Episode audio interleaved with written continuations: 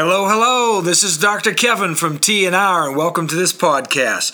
Today we're going to talk about you don't have to be an associate if you don't want to be. Woo, boy, that's a big one. One of the dirtiest little secrets in chiropractic today are associates that are stuck in dead end positions with little or no chance of advancement and the income of a fast food restaurant manager with king size debt of over $300,000. Everyone is so impressed with you being a doctor, and they believe you're really killing it. But you're not. Not even close. It seemed like such a good idea, a good choice at the time to become an associate. But in reality, it wasn't, and it isn't. It simply doesn't make sense. Yet, the majority of chiropractors find themselves overwhelmed by the choice of having their own office. They also believe strongly that chiropractic let them down. It done them wrong. Come on, guys. This podcast can literally change your life if you're the right kind of person. If you know you've got the talent, the drive, but you currently find yourself in circumstances not to your liking, turn off your digital distractions and tune into these concepts. Now, let's get thing one thing real clear. I'm not here to convince or to prove to chiropractors that you need to upgrade your practice. If you're happy with it, stick with it. But if you're not happy as an associate with your practice and your life, I'm here to help those that wish to change it in a hurry. I have a few concepts to share with you that have changed hundreds upon hundreds of chiropractors' lives and practices. Here they are. Concept number one you took a job as an associate not because you wanted to, but because you were unprepared and untrained to open up your own practice. There's no disgrace in that. That's just the reality of the situation. You thought you lacked the drive, the ability, the ambition to own and operate your own office. Over 90% of your class did the same thing. There's nothing wrong with your choice, but it carries consequences that can scar you for a lifetime. And you're just you're just not gonna you're missing out on all the fun that you could be with the exact same degree. Earning south of $50,000 is never a good idea. You'll also need a spouse to subsidize that decision. And you got to take an oath of poverty to boot. Living this lifestyle means that you have to have a spouse or parents that they have to contribute to your decision to work for somebody. With females, we see less than a handful working full time in their own practices with just a few years after graduating. Something is definitely wrong with this model. Since when should raising a family be a penalty? Now, accepting your fate with no choice of ever getting out is the dirty little secret so many chiropractors keep. It's simply not true. Nobody is going to do the work for you necessary, but if you're willing to do the work, you can have your own practice. Clear, simple. Again, if you're satisfied with earning $38,000 a year, try paying off your student loans, your credit card debt, and raising a family. It simply cannot be done. You must have a codependent to help soften the debt load and agree to help pay it back with you. With every associate I've ever helped out of the swamp of hopelessness, there was always relationship strain front and center, no exceptions. Because of this, your spouse will always have resentment and a negative feeling towards chiropractic. It's not a good thing. The second concept I want to talk about is isolation. You know, going back and remember when you were in school, remember how great it was knowing that every day the same group of people were going to be in your class? You know the archetypes the femme fatale, the jocks, the steroid induced roid boys, the brainiacs. Uh, you were surrounded by all of these supposed friends, but were they really? Where are they now? They, were there to get a degree. Come on, not to be your friend. The kindest thing I can do for you is to be brutally honest. If you're still friends with one or two, you're fortunate. Social media doesn't count. Do you still get together? Are you a part of each other's lives? The answer is a definitive no. You went your separate ways and you're never going to see each other again. In isolation, you're going to do something predictable. You self direct, you follow the herd, and you do what everyone else is doing, and you've got nobody in your corner to oppose your ideas and concepts, no matter how, what, silly, outdated, and unprofitable they are. Like being an associate. You love these ideas and concepts because you thought them up, but you didn't. You follow the crowd. You gave in to the least common denominator. You didn't think it up. You, see, you can't see the error of your thinking. I can.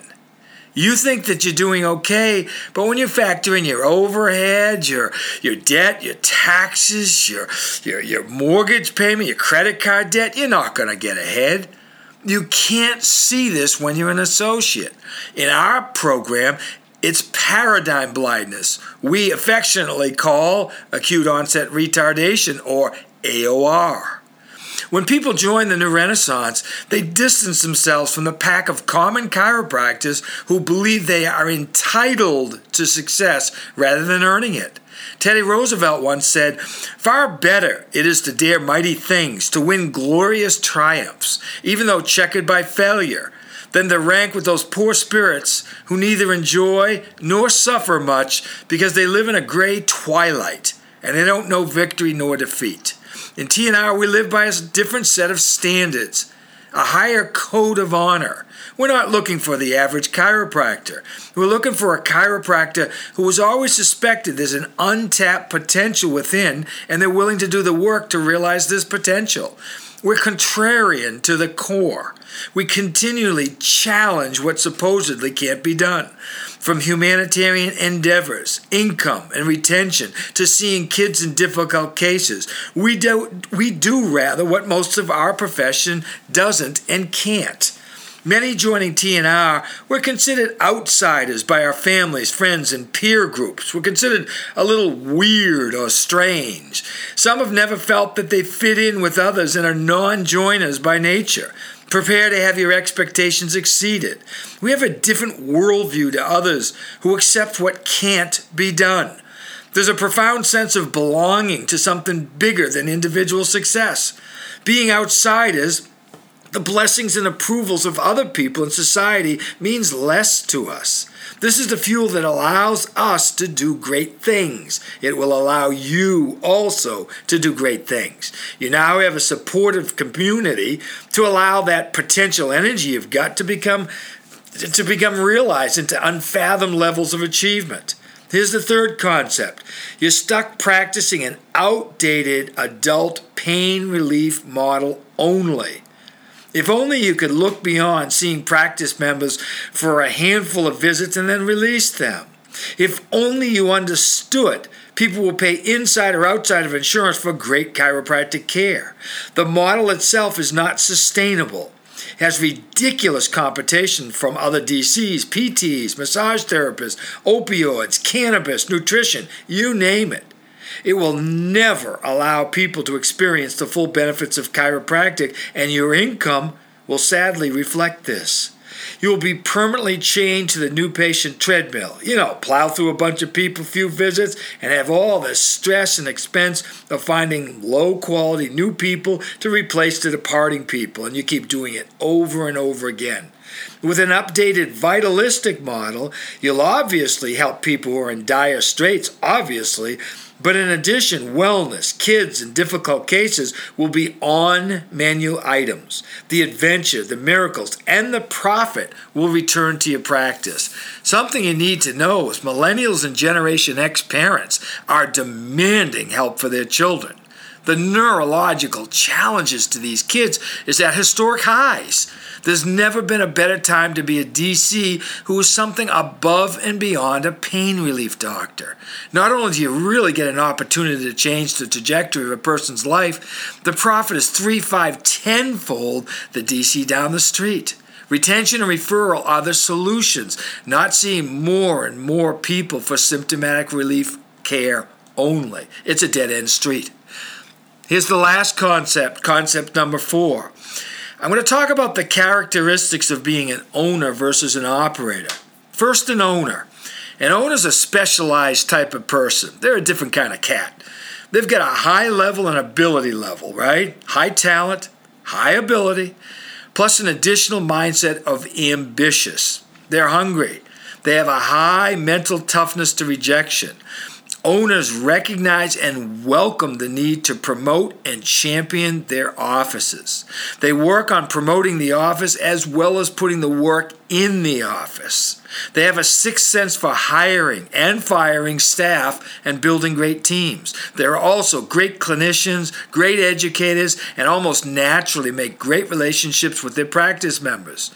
Now, an operator, on the other hand, is more inclined to be a clinician or a technician only. They're the doers of the service, the bakers of the cookies. They do not want all the responsibility of being an owner. They always defer to doing things they're comfortable with. Venturing into the unknown causes severe stage fright, procrastination, and excuses. They're similar to teachers in the way that some te- people teach, the teachers rather. They love the kids, I get that, but they don't put the kids in the seats. These DCs don't want to become involved, nor do they have the skill set, the mindset, or the ability in new patient acquisition, retention, referral, exponential profit, hiring, firing of the staff. It's a people pleasing friendship mentality instead of leadership. Their modest Wendy's like income reflects this. An owner will earn factors of 10 to 20 times more than an operator. If an operator strays away from their roots, and endures all the time, effort, and money to open their own practice, they will meet with emotional and financial disaster. So, whether you're an owner or an operator, that's not the right, there's no right or wrong. It's just when an owner attempts to be an operator or an operator attempts to, be an owner, that's the, the fit isn't right. Now, in closing, if you find yourself in a self imprisoned associate nightmare. And if this is the time to claim your freedom, click or call me, and your journey will begin towards what you really went to school for. Be honest with yourself. If it's time to upgrade, we need to talk. This is Dr. Kevin. Thanks for listening, and tune in to the next podcast.